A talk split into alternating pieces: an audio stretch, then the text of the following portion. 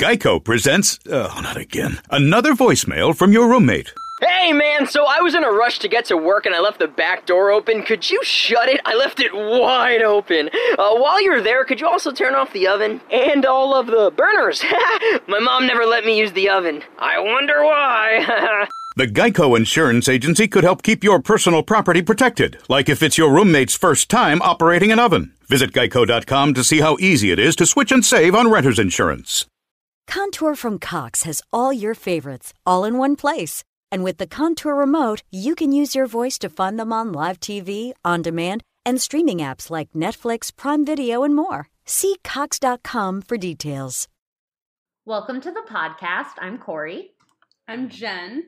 I'm Ginny, and we are the Art History Babes. Natalie's not with us today um, because she is on vacation up north, In the mountains. but she is sorely missed. Um, so, Nat, we love you and hope you're having a good time. Uh, today we are talking about the Bacchanal, um, and in good fashion, we are having our own personal July 4th Bacchanalian celebration. Bacchanalia. Just disclaimer. um yeah so um this episode's getting a little silly because we're already significantly intoxicated at the We've- moment We've been in the pool. We've been in the sun. We are ready to record. Bacchus is here. We've called him, and he is here. with we were literally outside and we were saying, Bacchus! just in the middle of the pool just crying out Bacchus! Bacchus! Where are you? No, he's he's here. He's been invoked, and we're we're ready. we're guys. ready for it um so before we before we get started what's everyone been up to what's going on in everyone's lives Hmm. Uh, let's start with you, Corey. You've had some adventures. I've done so much museuming in the past like 48 hours. It's been ridiculous. Um, was just in San Diego and went to the uh, I think it's the San Diego Museum of Art, I believe. Is Museum of Man. well, I did that too, but I went to I went to both. Um, but I went to the San Diego Museum of Art, which was dope. But they were also their modern wing was under construction, so that was kind of a bummer for me. Um, but they had this really sick exhibit on quilts and like Mm. and I like the, the the craft element. But what was cool, like what was really cool about it, is it really got into um, how quilting relates to color theory and Mm. how like involved color theory and like Josef Albers is in quilting and Oh. like how quilts were were made with certain colors to create certain like effects, like optical effects. Sure. So it was just really interesting. It was really just visually stimulating. That was cool. Then also in San Diego in um what's the name of the park? Balboa, yep, Balboa Park. Um, I also went to the Museum of Man where they had a exhibit on cannibalism, Yes. Whoa. which was so cool, like so cool. It was super interesting, and it like engaged in like a lot of pop culture references, and it also it kind of took this post-colonial approach to cannibalism Mm. and the whole like mentality like for so many years like referring to a certain group of people as cannibals was kind of similar to the whole savage Mhm, mentality like they are mhm. savages Mhm. and the whole exhibit was great it was so great about like but you should stop and think about this and be like if you were in this situation would you eat human flesh Yes. I don't even know what the situation is, but yes. um, and that was really interesting, and I was really excited that they were doing that because I thought that was really cool. Um, they also, my favorite part of the whole exhibit, they did. They they created a version of the Oregon Trail, the game we all played in elementary school. Yeah. Yes. Um, they it's like same aesthetically, the same visually, the same. Yes. The way you play it's the same, except it was called the Donner Trail. Oh, that makes a lot of sense. I was gonna say like the Donners. Yep. Like, if I had been in that, for yeah, sure. Yeah. In this case, you don't die of dysentery. You die of being eaten. yeah, and it got dark, but at the same time, not really. It was just like I was just playing my game, and I was like, I got a decision to make. I just have to make this decision. Oh. Um, so it was really, it was a really well put together exhibit. It was super interesting, and it just like explored cannibalism in all these different areas of human history, and it was just really fun and really interesting. So if you're in the San Diego area, check that out. Um, and then the next day, I got to go to LACMA in LA, um, LA County Museum of Art. Yeah. Mhm. Um, They and have a great Snapchat, by the way. You should follow ooh, them. I should follow them. I did not know that. It's on point. I should check that Yeah. out. But um, so I spent the day at LACMA. Some really great stuff. They had like a German expressionism exhibit, and then like a life changing James Turrell um, called Breathing Light, where you like walk into this room, and it's kind of exactly like um, like uh, Drake's Hotline Bling vi- video. um, like actually, the girl sitting next to me was like, "I feel like I'm in Drake's video right now," and I was like, "Word." Um, but it's way more disorienting and just like it's weird. There's like when you first walk in, there's like this sense of almost like fog, but there isn't any fog. It's all like light tricks, and then you like move to like the edge, like this precipice. Like it's literally a precipice because you could fall off the edge, and then you just stare. You just stare into this light that like gradually changes colors, and it's like looking into the infinite abyss. It sounds like it would give me flashbacks. Like, it's I- pretty trippy. It's Start pretty- having a real dark time in there. Yeah, I, I mean, it wasn't dark. It was for me. It was the opposite of dark. It was like, oh my god, like I just want to The walk. light. Yeah, I want to walk into the light. Um, Don't but, walk into the light. But it could be overwhelming if you were on some type of psychedelic for sure. so, There's so don't go on psychedelics. probably not. F probably not. Y I. Unless you're in a really good headspace, then Yeah. maybe it could Or, be okay. or do it and let us know how it goes. Yeah, Yeah. let us know. But I definitely had a moment like I took off my glasses, which any of you who know me, I'm like crazy blind.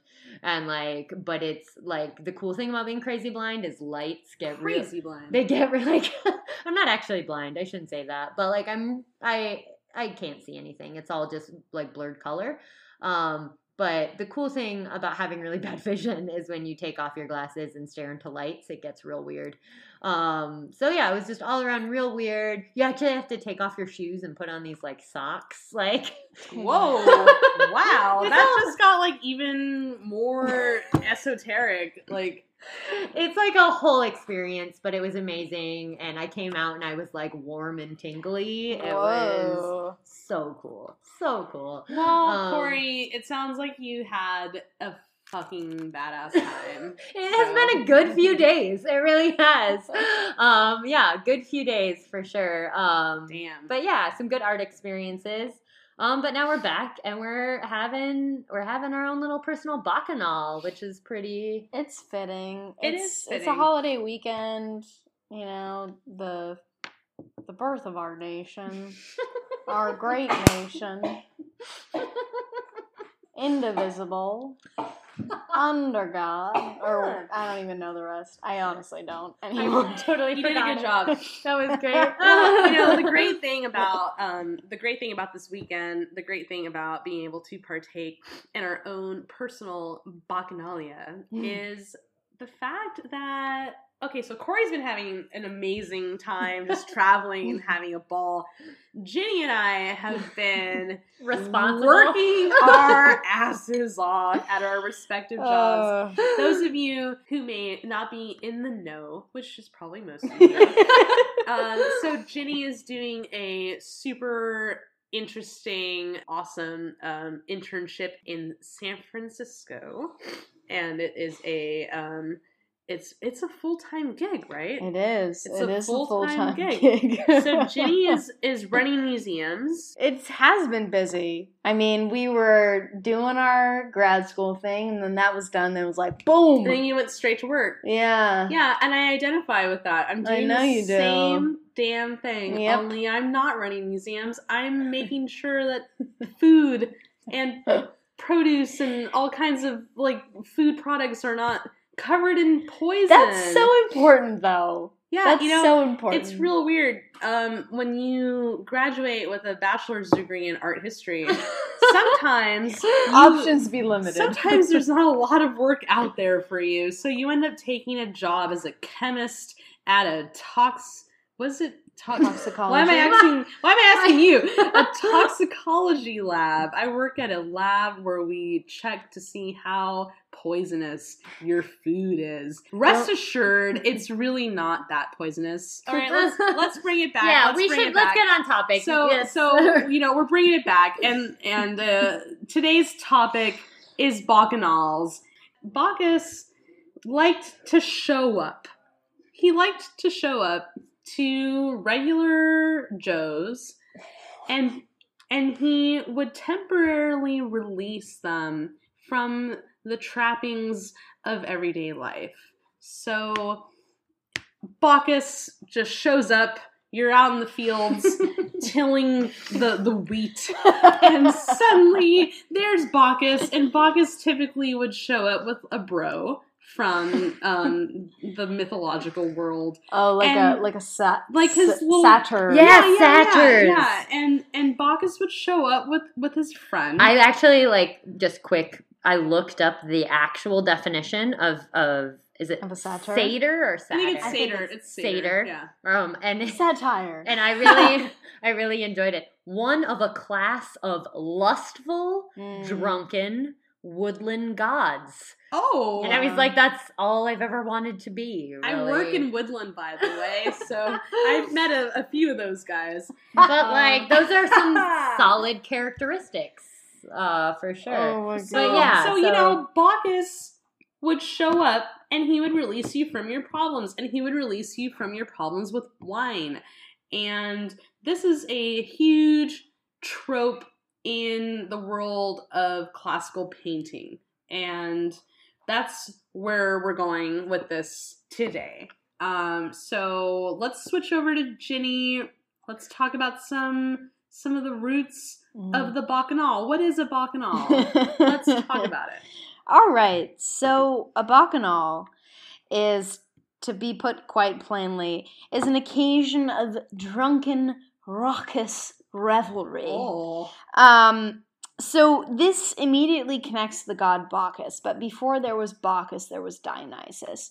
And so if you know um, even a little bit about Greek and Roman mythology, Greek mythology was kind of the uh, OG, right? So then the Romans um, adopted a lot of this mythology and just gave the gods different names. Mhm. Um, so it started out with Dionysus and and it went into Bacchus. Um, so Bacchus was really this kind of he was the god or I'm I'm gonna switch back and forth actually between Dionysus and Bacchus and then we'll later just stick to Bacchus. They're the same dudes. Same same guy. Same guy. So Bacchus Dionysus is the god of the grape harvest, of winemaking, of partying, Yeah. of fertility, and kind of this chaotic, like just letting loose of like all inhibitions. My kind of god. Essentially, Yeah. he's he's the chaotic good Yeah. in the world. So Yes. like for yeah, sure. Like the necessary chaotic good. And the thing about Bacchus slash Dionysus is that he was the last god to be welcomed into Mount Olympus. And his mom was actually immortal. His dad was Zeus slash Jupiter, so like the main Ugh, dude, the light the lightning dude, you know, you know the one.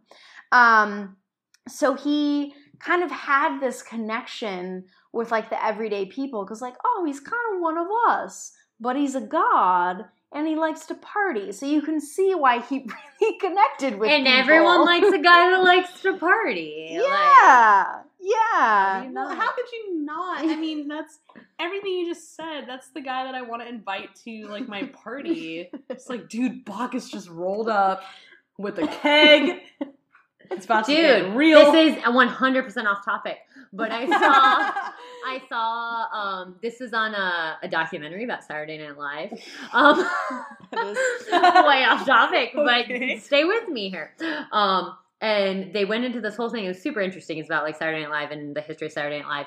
And they went into this whole thing about how um, Will Ferrell's um, kind of version of George W. Bush is kind of the reason why George W. Bush got Right. elected because Yeah. everyone saw this this really goofy, funny, ridiculous dude that liked to have a good time in Will Ferrell's George Bush. They were like, they looked at him and they were like, that's a good, like, I think this is the exact quote from the documentary. They were like, that's a guy I'd like to have a drink with. And in the end, that ended up being our president.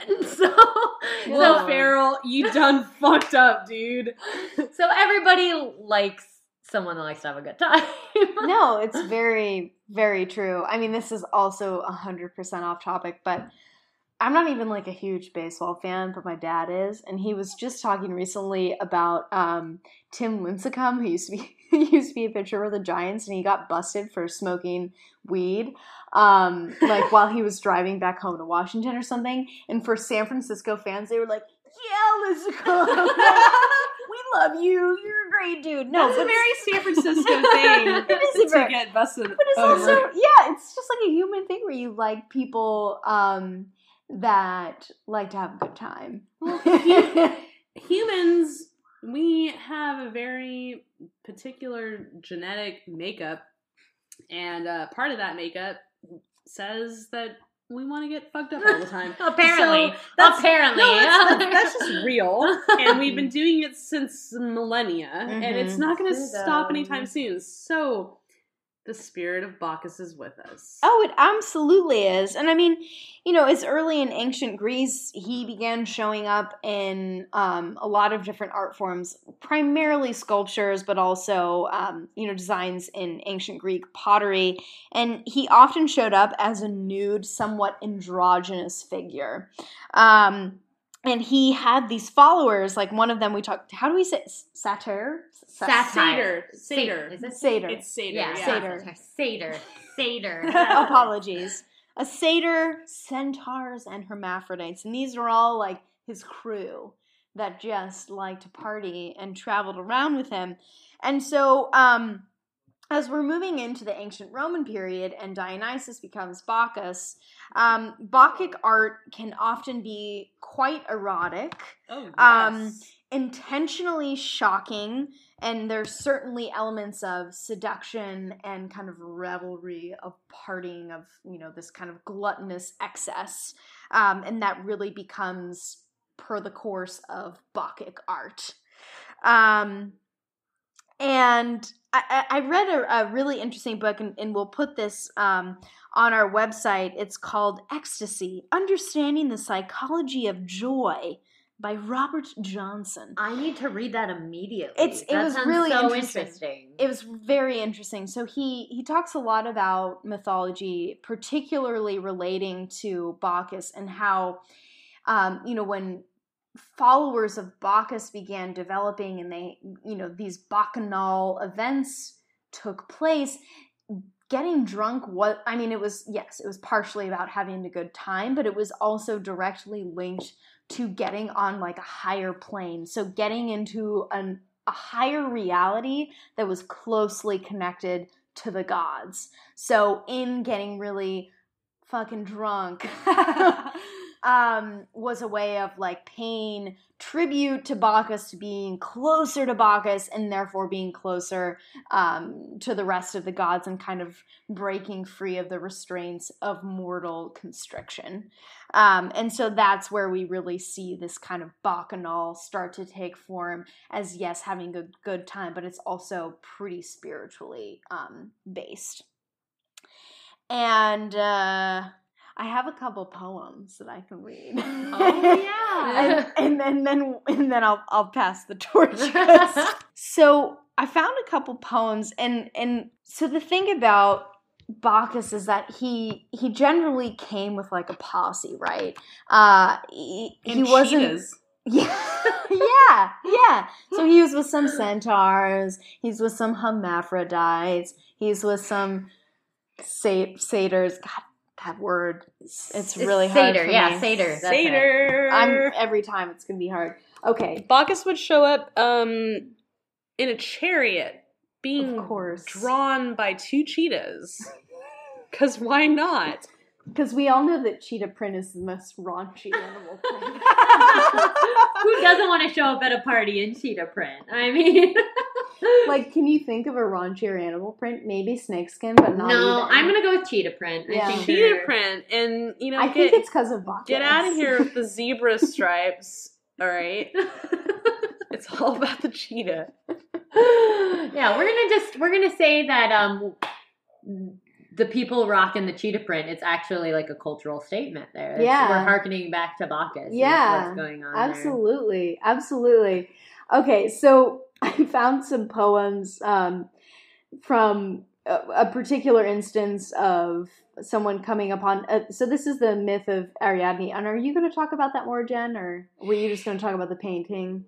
Because I didn't actually look into the the actual myth that much. I can talk a little bit about the myth. You go ahead and and read some of that poetry. I'll read these poems and then Jen's gonna elaborate. It'll be great. Okay, so um here we go. and as I sat over the light blue hills, there came a noise of revelers, the rills. Into the wide stream came of purple hue. 'Twas Bacchus and his crew. The earnest trumpet spake, and silver thrills from kissing cymbals made a merry din. 'Twas Bacchus and his kin. Like a moving vintage, down they came, crowned with green leaves and faces all aflame.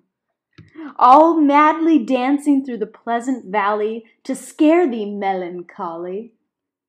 Whence came ye, merry damsels? Whence came ye? So many and so many and such glee. Why have ye left your bowers desolate, your lutes and gentler fate? We follow Bacchus, Bacchus on the wing and conquering. Bacchus, young Bacchus, good or ill betide, we dance before him through kingdoms wide. Come hither, lady fair, and join be to our wild minstrelsy.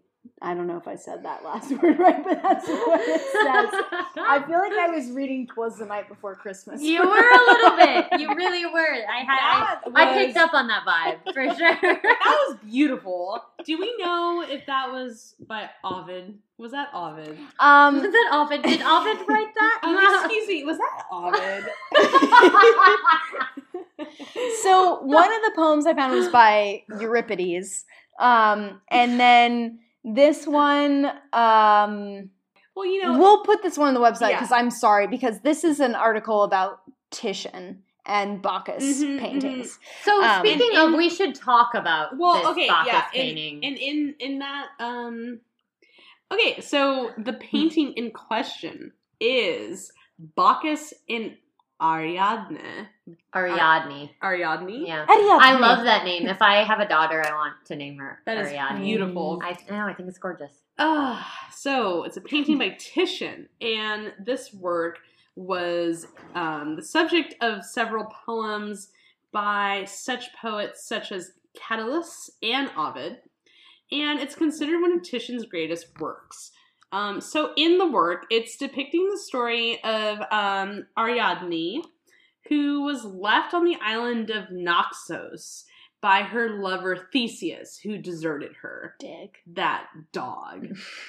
Um, his ship sails away to the far left of the work, and she's discovered on the shore by the god Bacchus. And Bacchus is leading a procession of revelers, as he does. And he is in his chariot, and his chariot is drawn by two cheetahs, of course. And um, so uh, in the painting, he's depicted in midair. He's leaping out of his chariot, and he is going to protect Ariadne from the beasts. And the beasts are his beasts, so that's obviously like a pickup, uh, like whole situation. They're like, "Oh no, young maiden, let me save you from my cheetahs."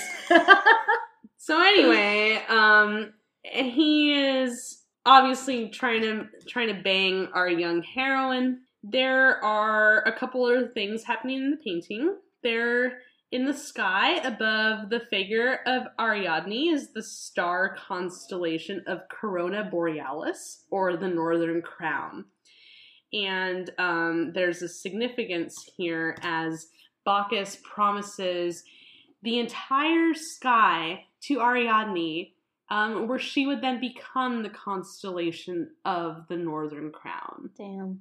Isn't that lovely? That's very lovely. Modern fertility. Dang, I really wish I could sing because I wanted to follow that tune, but I cannot sing. I can't sing either, but I just I like making little jingles. How about it, Nat? I mean, you probably thought about your next step in your career relationship, but what about planning for a baby or a metaphorical baby? Or or planning for not a baby. All of those totally reasonable options. Exactly. As a woman, we kind of have to make a decision to either have or not have babies. And modern fertility is here to help with that decision making. Modern fertility is a quick and easy hormone test you can take at home. So if you're thinking about trying for a baby or you want to know maybe what your options are for the future or or if you just want to know more information about kind of how all that works and your hormone levels and just you know generally be informed about your reproductive health, which is a great thing to be informed of, modern fertility is here to help. So I was able to take it and got my results back within like eight days, pretty quick. It took me to the website where they had all my information, and I'm happy to say that nothing came back alarming. It was really easy to understand, and they use very simple language, but they also have options where you can read into the different hormones more closely. So if you do have something that maybe is slightly out of whack, you can read more about it and figure out, you know, how to raise or lower or what that might mean for your day-to-day life. It's really interesting. Or your fertility, I guess. I was kind of just looking at it for my day-to-day. But um speaking from experience, like yeah, I definitely feel a little more empowered just knowing that all of my hormones are working and doing what they're supposed to do. Yeah, that is definitely good news. Also, it is very affordable compared to similar testing. Um, oftentimes, that kind of testing can cost over a thousand dollars. But with modern fertility, you can get the exact same information for just $159. That's such a good price. Yeah. Plus, you can also talk one on one with a fertility nurse once you get your results. So you can get answers to questions that you might have, specific questions that are related to your results. And that is really valuable. Yeah. So it's just great information to have, very affordable price, very easy to do. Comfort of your own home. Don't even have to go to the doctor's office. And right now, Modern Fertility is offering Art History Babes listeners $20 off their test when you go to modernfertility.com slash historybabes. That's $20 off your fertility test when you go to modernfertility.com slash historybabes. modernfertility.com slash historybabes. Modern fertility. He falls in love with Ariadne on first sight, and he leaps from his chariot drawn by two cheetahs towards her. Ariadne had been abandoned on the Greek island of Naxos by Theseus. Her the picture shows her initial fear of Bacchus, but he raised her to heaven and turned her into a constellation represented by the stars above her head. That is from the National Gallery's website, by the way. It's lovely. It's just lovely. It's a beautiful work. Um, we're going to post it on the website, arthistorybabes.com, um, by the way. and um, we will make sure that you guys can check it out for yourselves because it's very beautiful. And this is just one of several amazing paintings of Bacchus. Bacchus So is just many. everyone wants to paint Bacchus. I mean, I know. not? I know. Ultimate party, Especially animal. Bacchus and Ariadne. like, there's another one that Titian did of the two of them.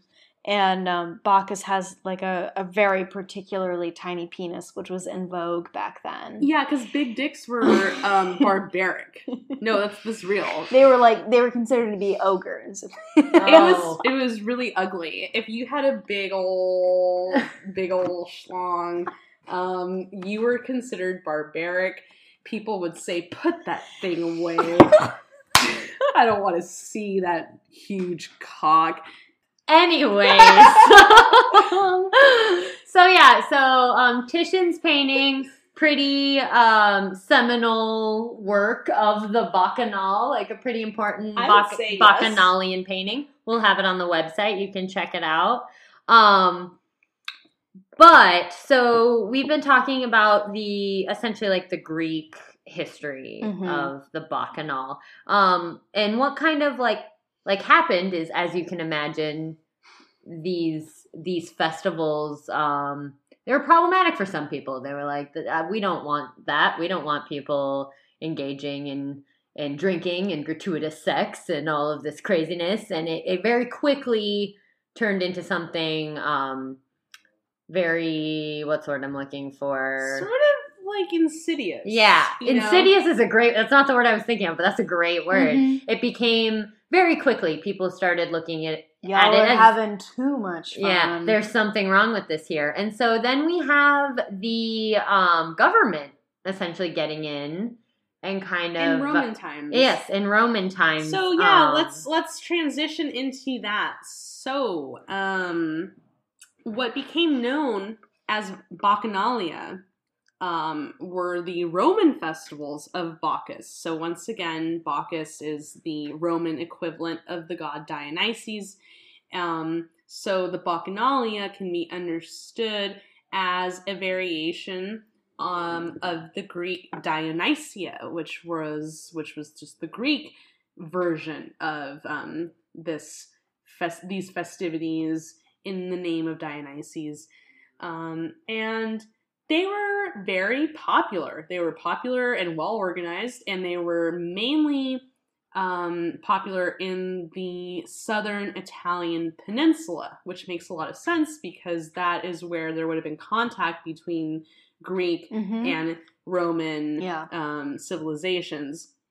So, Bacchanalia were associated with Rome's native cult of Liber, which is where we get the word libation. Um, Of so, course. nice. Yeah. nice. and um, so this there's um, popular scholarship says that these festivities arrived in Rome around 200 BC, but like all mystery religions of the ancient world, there's very little known of the actual rites. So we depend on a guy named Livy. So Livy, sometime some 200 years after the initial um, introduction of Bacchanalia in Rome, offers a scandalized account of what the Bacchanalia was. So modern scholarship is very skeptical of Livy and um, what he alleged to be these like frenzied parties for Bacchanalia. Um, but they can agree that Bacchanalia were typically um, hugely sexual. There was a lot of sex and promiscuity, and there was also a lot of violence. It was actually a, a violently sexual event. Not to get too deep into it, but you know, trigger warning. It's safe to say that there was a lot of unconsensual sex happening, and um, and these sort of uh, these parties, these bacchanalias, were um, the subject of some. They were the subject of scrutiny by the Roman Senate. So the Senate became aware of Bacchanalia rites, and they said, "Oh no, no, no, no, no! This is this is dangerous. They're they're breaking all these laws under the guise of religion, and we can't allow this to happen." So there were some heavy reforms. Um, eventually, there were rules that were instated into the Bacchanalia, um, such as there would be a ratio of men to women. So three women to two men. They considered it hmm. safer for there to be more women than men hmm. in these events. And also just like backtracking a little bit kind of on this whole consent, non-consensual stuff going on. Like it's interesting that the Bacchanal actually started as a strictly female event. Yeah. It was it when it first like began, it was only female. Like and then and then we let the men in and all hell broke loose. So you know, modern scholarship suggests that there were many issues with bacchanalia. So bacchanalias were highlighting a moral panic among the Romans who were very concerned about keeping their hegemony hegemony Hmm. Hegemony? um, hegemony among their not only their republic which was soon to become an an empire but also their conquered territories. Rome was very much worried about like we need to keep everything chill we need to keep it all under control and this is very much an instance of out of control festivity. We need to curtail this immediately something else that was very problematic for the Romans was the fact that these bacchanals were completely devoid of class distinctions. So, plebeian classes as well as the highest classes could be intermingling at these events. They were sworn to secrecy at these events. You couldn't Mm. say who you were. You couldn't um, you, you know you, you couldn't call somebody else out Interesting. i saw you know um Senator so and so. so yes senator what's his face was at the bacchanalia like you you couldn't do that so that was also very problematic for the romans who um historically were hugely interested in maintaining class distinctions eventually the bacchanal was the the subject of a reform known as the Senatus Consultum de Bacchanal Bacchanalibus. I don't speak Latin, so excuse my terrible pronunciation, but this brought the Bacchanalia under con- the control of the Senate, and um, essentially there was now very um, restrictive rules over the Bacchanalia. And the Bacchanalia essentially at that point became a sign of degeneracy. Like Yes. any type of Bacchanalian behavior was degenerate at that point. Yeah, and and an interesting thing is that men were forbidden to be priests of Hmm. of Bacchus. So it, Interesting. they considered it so threatening that for the Senate they figured we'll just have women be in charge of it Hmm. because you know what can they fuck up, right? They're just women. so that's what happened. Little did they know. No, no just just kidding. But really, um, so that's really what happened with the Bacchanalia in Rome. Even though there were tons of reforms, the Bacchanalia persisted, and even though it is it it became associated as a sign of Roman degeneracy. For many, the Bacchanalia remained a very important part of life. Um, these festivals really did carry with them this idea of being able to disconnect from daily life and really just connect with basic human drive, basic human instincts, which apparently are those of um, having a lot of sex and drinking a lot of wine. Right. Who would have thought? Um, so let's um, kind of get into a few images. Just dive into some of some of. of- We have a couple of interesting. There are so many images Oh, of yeah. the bacchanals. It was so many. It was hard to pick. Yeah. Bach- Bacchic art is a, a league within its own, and I looked into it, and then I got tired, and, and I stopped. Um, well, well, one of the one of the most famous, um, which I think we've actually already used, like on some of our social media, is Caravaggio's Bacchus, yeah, where That's my favorite. sweet baby Bacchus is holding his so seductive. He's seductively gazing at the viewer and holding his little like chalice of wine, and he's surrounded by fruits and flowers and things. Um, so that's a very a very well known image of him that you may be familiar with. And once again, that'll be up on our website. Um, but just a few other ones we found. Like we said, we found the one with Titian. What was the one you found, Jenny, of this this this literally baby Bacchus. Adorable baby Um, Bacchus. I found this painting by um, Guido Reni, who is a 17th century Baroque painter. And we'll put this on the website as well because it's a delight. Um, it's a chubby baby Bacchus, and he's drinking, you know, like a hearty glug, glug, glug from a glass jug of wine. And then he is peeing at the same time. And then his little barrel of wine that he's leaning on is leaking wine. So um, it's kind of like this double stream effect.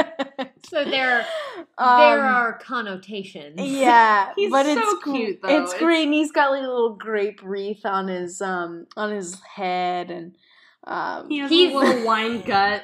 He's definitely imbibing. That is Yes. exactly what he's doing. It's super cute. Um, and then another one I found was um, let's see, from uh, 1537, uh, Maarten van Heemskerck.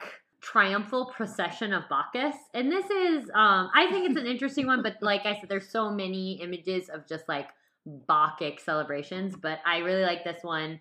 Um, it kind of takes influence from like Roman sarcophagi and like friezes. It's kind of got that same feeling, but it's like a painting. And just my favorite part of it. I mean, there's there's many many individuals fully nude Yeah. um, but there's a there's a lot of interesting things going on in painting. But my favorite, like the thing that stuck out to me immediately, is there's this dude like right in the forefront, kind of on like the left side of the painting, and he's doing like a bridge, like a yoga bridge, with like his with his like right leg up in the air, just like getting it, just doing his so I- amazing. like, what is even happening? he's just he's just doing his thing. He was like, "That's this is what I need to do right now." They caught him mid backflip. Yeah, and it's he's pretty- doing- he's killing it, you guys. he's killing it. I also I think I also like this painting and I mean I haven't looked enough into it, but it's like very multiracial. There's like all kinds of skin tones and stuff just like having a good time together. when is this? and I think from? that's great. Uh 1537 to 1538. that's even more surprising. Yeah, right? multiple races. I know, right? I was like, "Hey, look at that. There's people of like all colors. That that's really great." Um because that's isn't that what we all want? Just like all people to get together and Yeah. have a Bacchic celebration. Yeah. I'm down. um, me too. But it's a really, it's a really interesting, and there's a lot more action going on in this painting. But, but yeah, you, you should check it out just for Mister Mister uh, Backflip for sure. So I want to talk about one of my favorite Bacchus paintings, and that is the work by the Spanish painter Velázquez, known as the Triumph of Bacchus. But it's also known as Los Borrachos, Hmm. which means the drunk people. or just the drunks, um, however you may like to interpret it. But it is such a great work, you guys. Oh my Isn't god. this like your background on multiple things? it's just so fun. Like, gosh, I just can't get over it.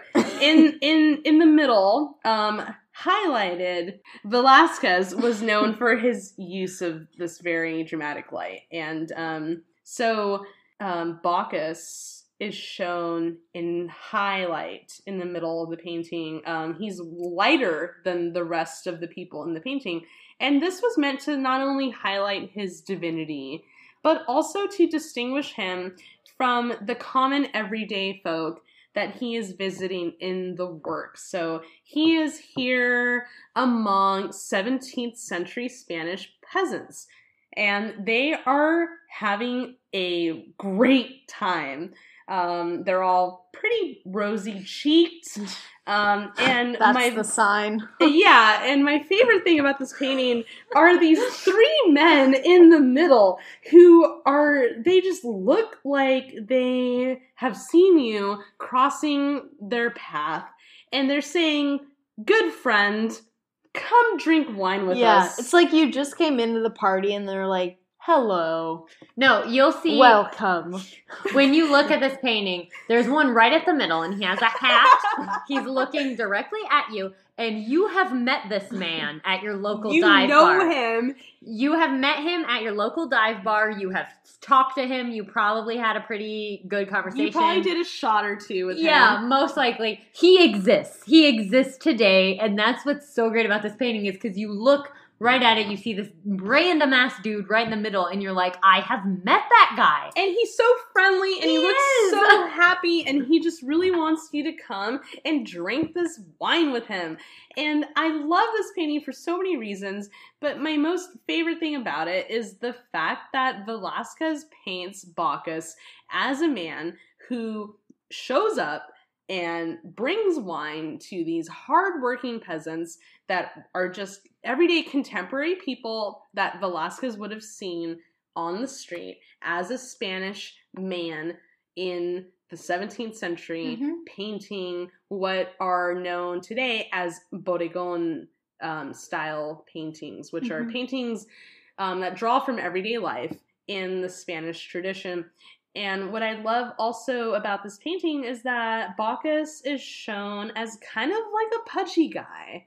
Yeah. You know, he's got a little bit of a gut, and you can tell that he's a guy that kind of parties. And, you know, in his face, even. Look at those like ruddy Look at plush his lips. Yeah, Yeah. his lips are plush. He's a young man, and he's got a ruddy complexion. He has the ruddy complexion of a man who drinks a lot of Mhm. wine. Yeah. Um, I could go on and on about this work, but I This work is won't. amazing. And and one little like side note, if you zoom in on like the um glasses, the cups in this painting, what was common especially during like the 17th century with wine glasses, people like to like fuck with people, I guess, because they'd have these really wide but shallow wine glasses. And the trick was that you would continue to drink and get very drunk, but you wouldn't spill your glass. Like that was the sign of like a true veteran drinker. Oh. That's evil. And that I know, I know. And meanwhile, like if you ever look at It was like the it was like the Baroque era, or like I mean I guess this goes all the way, but but it was like the classical like party foul like idea. Yeah. Exactly. It's like if you don't spill anything, then you are really worth your salt. Yeah, Like, and- you are yeah. one of us. You guys, it, it literally looked like a saucer with Yeah. a stem. very Yeah, wide and very shallow. It would be very difficult. I don't think you could buy a wine glass like that. No, I don't want to because I would spill that sober. No joke. Yeah. All right. Um. So those are a, just a few of our our little our favorites. Um. That you can check out. We're gonna kind of move into what the bacchanal means in contemporary culture. And um, to do that, I'm actually going, as we mentioned before, we're having a little bit of a party right now, and we have kind of a an in-house DJ who happens to be our Ir- ir- he also happens to be our own personal Bacchus. He has kept the art history babes in wine for like a very long time. He's Yeah. just been pouring wine this whole time. He's just been, yeah. My glass has not been dry. I know it's amazing. Um, but he also um, has experienced what is often known, at least if you Google, if you just Google like Bacchanal, you're gonna get a bunch of stuff about Carnival in Brazil, which is really they interesting. rhyme and it's for a reason, Yeah. I guess. So I'm gonna go grab him because he knows about that. I'll be right back. You guys keep talking. Um, yeah. So modern day bacchanals. I don't understand why we don't call our festivities bacchanals more often. we should. but I think it's something to bring back. I think so too. And I encourage and, you Ba- listeners. and Bacchus is like a guy's guy god. Yeah. You know, he's just a friend. I encourage our listeners to bring back the bacchanal. Oh, we have our guest oh, this is here. exciting. This Okay. is our guest. So Oh, our- Here, I will now. let him sit in my seat for a second. All right, so this is our, uh, like I said, our personal Bacchus right here, um, Leo, who has experienced Carnival and can tell us a little bit about this very Bacchic celebration. It was very cool. What's it like? Like, what goes on at Carnival? It's just a good time all around. It's um, it's beautiful people and, and bright colors and wonderful music, and of course a lot of drinking and dancing. It's um, you guys would love it, actually. is it debaucherous at all, or is it just like good vibes, like there's up? a, there's a side to it, of course, but I mean, for the most part, it's it it goes for for a long time. It's many days, so you pace yourself, and you just kind of enjoy the people you're around and the place that you're in, and we kind of go back to like that that primal state of where we're all equal and we're enjoying uh, this this mass celebration. So there's there's usually very little, um, very little in the way of, of hierarchy. It's just kind of this. That this sounds so great. We're all in the same place. Let's party and have a good time. Awesome. Ah. That sounds so wonderful. Leo, how many days would you say Carnival lasts? So in Brazil, at least, the, the place we went into, which was like the, the interior of, of Brazil, which was kind of the place. I mean, we think in, in Brazil to go to like Rio, where all the big parades are, but that's definitely a one-off. Like in most places, um, Carnival is in kind of a rural area, a little town of a couple thousand people that get run over by fifty thousand people who are there to just have a good time. Awesome. Um, but probably like five days, six Hey, days. that sounds about Bacchanal. Yeah, it does. Do you get a lot of um, people from outside of Brazil? Like, is there a lot of like touristy vibes, or is it really just kind of everyone melds together? You know, I was fortunate to, to see it in a very like authentic place. So I got to go to, to the the rural part of of São Paulo actually, or I'm sorry, uh, of Mato Grosso, which is this um, center of Brazil. So I got to see it in a very authentic sense. But most people, obviously, again, think of Brazil in, in Rio de Janeiro and that that big the floats and the big parties that you think of.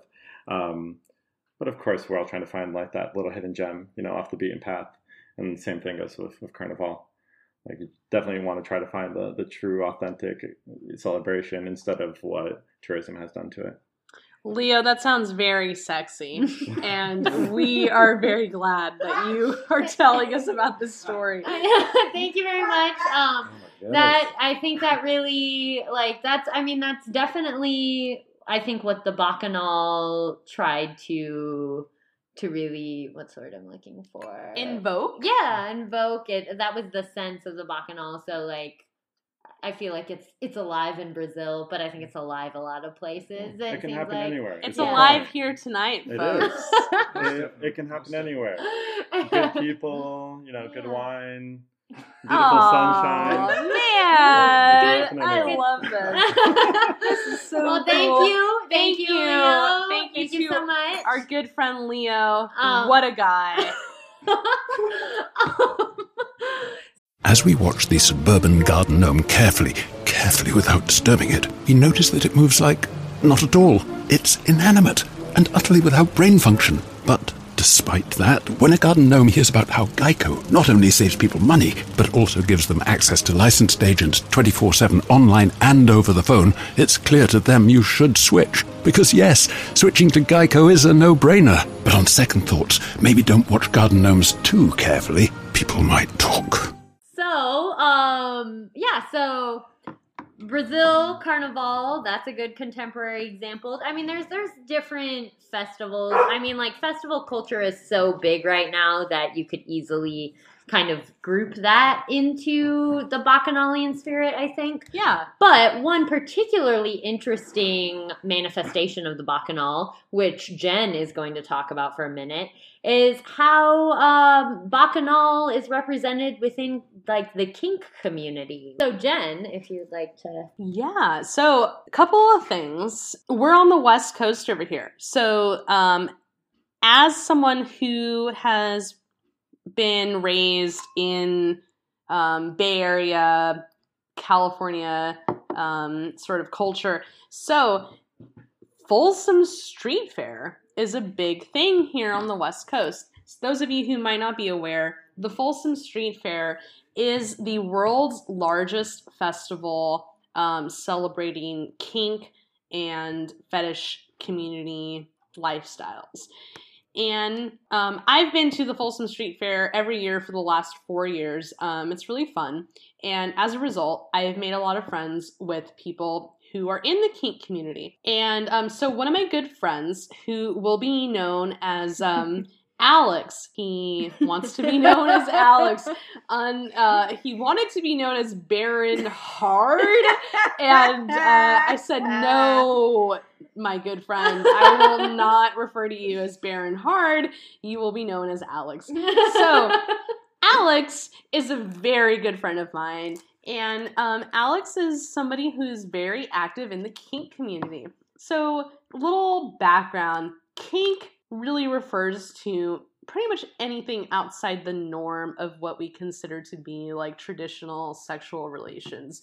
Kink refers to people who have very specific fetishes and whose fetish lifestyle um, really shapes their lives. And this is it's actually like pretty pretty huge. Um, the the way that people um, shape their lifestyles around their fetishes, um, which is a topic for a whole different podcast. But for now, we're going to talk about my friend Alex's experience at a modern day bacchanal. So, Alex went to a bacchanal a couple of months ago, and at this bacchanal, um, he experienced some of the traditional um, rites of bacchanals that we have been discussing so far. So there was an orgy, there was a lot of promiscuity, a lot of sexual relations among people, um, a lot of drinking, um, basically a huge celebration, and there was a lot of sex and wine involved. But something that I felt was very interesting, and I think really it does a good job of wrapping everything up for us here today is the issue of consent. So, consent, I feel, has always been important, but as of lately, I think that um, it's kind of a hot button issue among a lot of conversations that are happening. Um, we are aware of some of the issues with consent that have occurred over the last couple of years. Mm-hmm. Uh, most recently, would be the issue of the Stanford student who mm, underwent yeah. the horrible um, sexual assault during a drunken party night. Mm-hmm. And there's a lot of issue there with how does one consent when you are in a situation where you're drinking a lot of alcohol and you might not be able to say for sure whether or not you consent mm-hmm. to sexual touching.